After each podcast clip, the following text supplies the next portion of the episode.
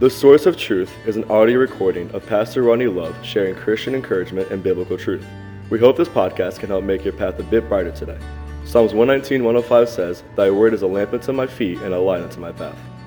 Welcome back. Thanks again for joining us again today as we jump into a new book of the Bible. Uh, if you are following along, we just finished the book of Jonah. Uh, that'll be on our, our YouTube channel. Not all of it made the Facebook page due to some technical difficulties we were having with our software connecting to Facebook, uh, but you can find them on our YouTube channel. If you just go to YouTube and search Grace Baptist Church, Bakersfield, California, you will find it. You can subscribe, and anytime we add a video from Sunday or whatever, it will be on there. Um, you can use that feature to even watch on smart TV, things of that nature. But that's the easiest way to follow us. And uh, but the rest of that is on there. I think it's about 12 episodes as we walk through the book of Jonah, really looking at uh, Jonah's magnificent God. Today we're going to start in another Old Testament book, uh, the book of First Samuel. Uh, I want to kind of put a theme to this, at least a theme that I have. I read this theme kind of in one of the, I was studying for this as doing messages through Samuel a while back, and one of the commentaries I read, they kind of penned one thought, but I kind of see this running because really the book of First Samuel runs through the history. It's, it's a lot of history about the children of Israel.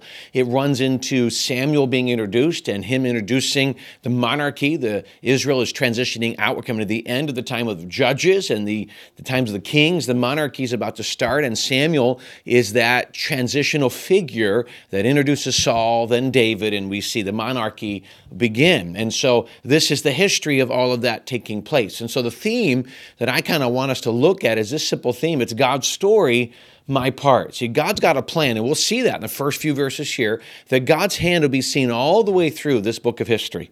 Uh, but in all of it, God's got a plan, but we have a part to play in that. And it comes back down to this battle that we will constantly fight in understanding God's sovereignty and man's free will. God is 100% completely sovereign, but in that sovereignty has given us a free will. How does that work? Where do the two interconnect? They really will never know for sure. We just know they both exist.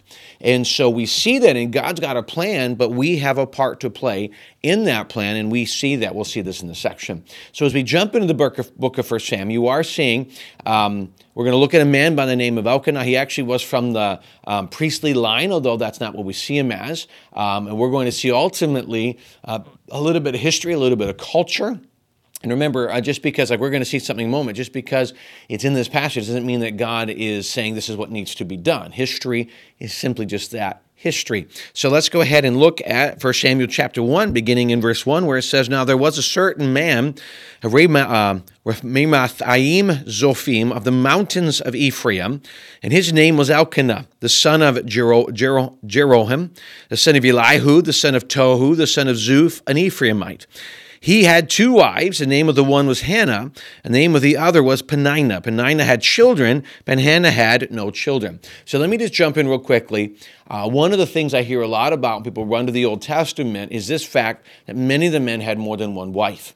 And so they go back. Some will say that was God's approval on it. Some would say, why would we have a problem? Why would God allow this? He's pushing into polygamy. If you go back to Genesis chapter 2 and look at God's initial design, it was not God's plan. Just because we see it happening in Scripture does not mean it's God's plan. As a matter of fact, we're going to see just a moment that there's a level of conflict in his home due to the fact that Elkanah went outside of God's plan plan. Now, we do see that he's a, he's a man that loves God, wants to do right, as we see that in a moment. He comes up every year to worship God, uh, but he made a choice that's outside of God's design, and, and, and there's some grief because of it. Uh, now, in this scenario, what, what usually comes down as um, in those times, because uh, remember, there was, you know, the women kind of were underneath, massively underneath, this very typical in the Middle East, under the umbrella of a man.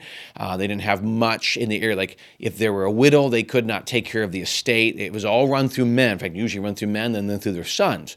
So what would happen is if a man would marry and the wife could not give a child, he would marry another for the purpose of bearing a child. Now, on a lot of occasions, as we'll see in a moment, uh, the second wife was often younger and often didn't enjoy the loving relationship of the husband because that's not she was there for. So you'll see here a level of conflict in this. And um, and so, verse 3 this man went up from the city yearly to worship and sacrifice to the Lord of hosts in Shiloh. Also, the two sons of Eli, Hophni and Phinehas, the priests of the Lord, were there. And whenever the time came for Elkanah to make an offering, he would give portions to Peninnah, his wife, and to all her sons and daughters. But to Hannah he would give a double portion, for he loved Hannah, although the Lord had closed her womb. I want you to catch this part. First of all, there's a major point about, I'm not saying he didn't love Peninnah, but he, there's obviously an affection offered to Hannah that wasn't equal to Peninnah.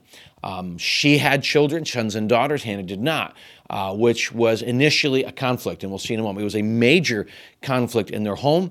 Uh, but what you see is they would go up. It was a normal thing. They would come up to Shiloh. They would come to worship yearly. Uh, it was something he wanted to do. He wanted to follow traditions, follow the law, do what he's supposed to, rear his family, to understand the truths of the law and what's supposed to be done. Um, so as you come out of the judges, a lot of times in the times of judges, one of the biggest problems in the times of the judges was that, and which is, of course, this is the end of that time, where people were worshiping other gods. And so what you'd find is they'd worship other gods, they'd fall into sin. Uh, God would put them into judgment, captivity. Uh, they would get right. God would send them a judge. He would, they would bring them out of captivity. They would live in peace because they're following God. That cycle would start again. And it was just a constant cycle over and over. And every new judge was brought in to bring them out into Jerusalem. There wasn't a king.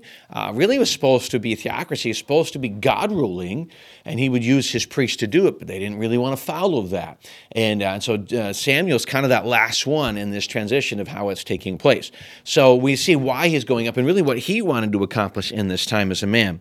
Um, so uh, let me let me let's go to verse 6 i'm trying to find where i left off here uh, verse uh, let's go to verse 5 but hannah hannah he would give a double portion for he loved hannah although the lord had closed her womb now this is an interesting part here when you look at this hannah not being able to have children is not a fluke hannah not being able to have children is not a punishment as a matter of fact it says right there in the verse the lord had closed up her, womb now as we dig a little deeper into this book and we learn a little bit more about how she responded to this, we're going to learn some principles. Let me tell you one of the things I love about studying what we call the uh, historical books, the uh, books of history of the Old Testament. This is one of those where we're just going to learn history.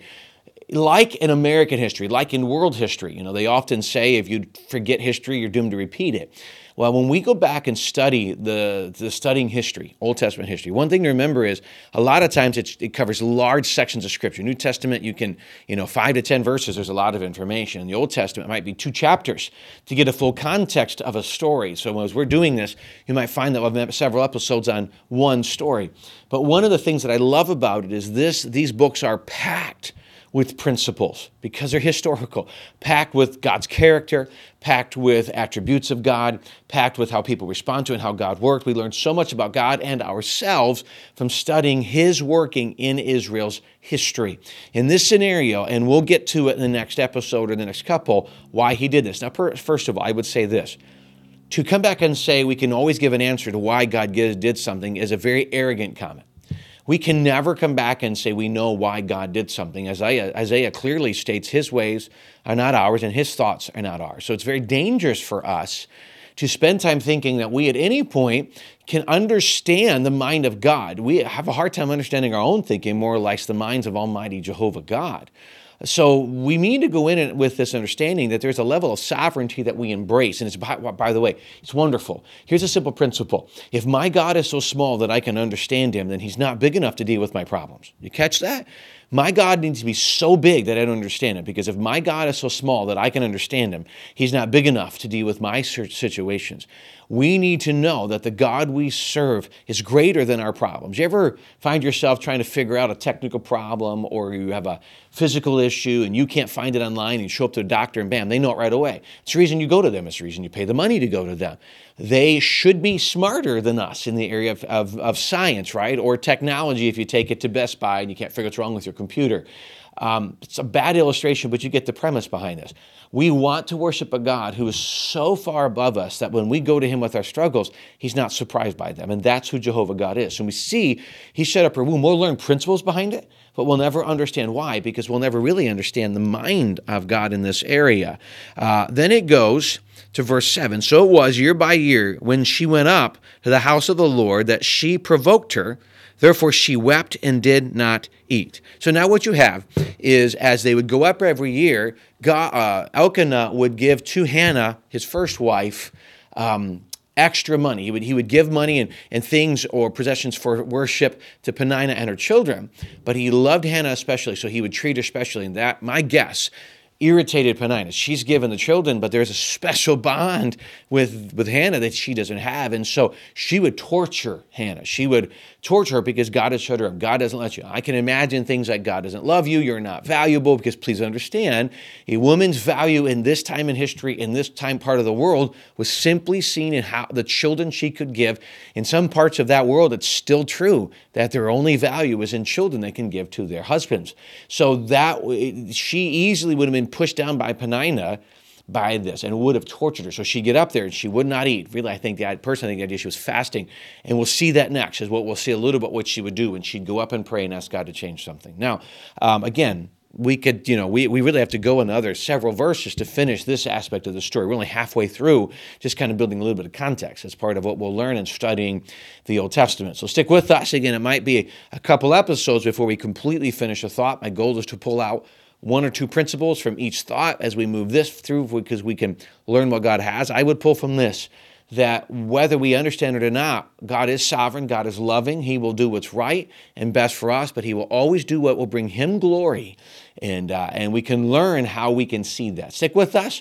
Uh, and I will be honest, this will take us a few months as we dig through the book of 1 Samuel. Jonah took us, what, two and a half weeks.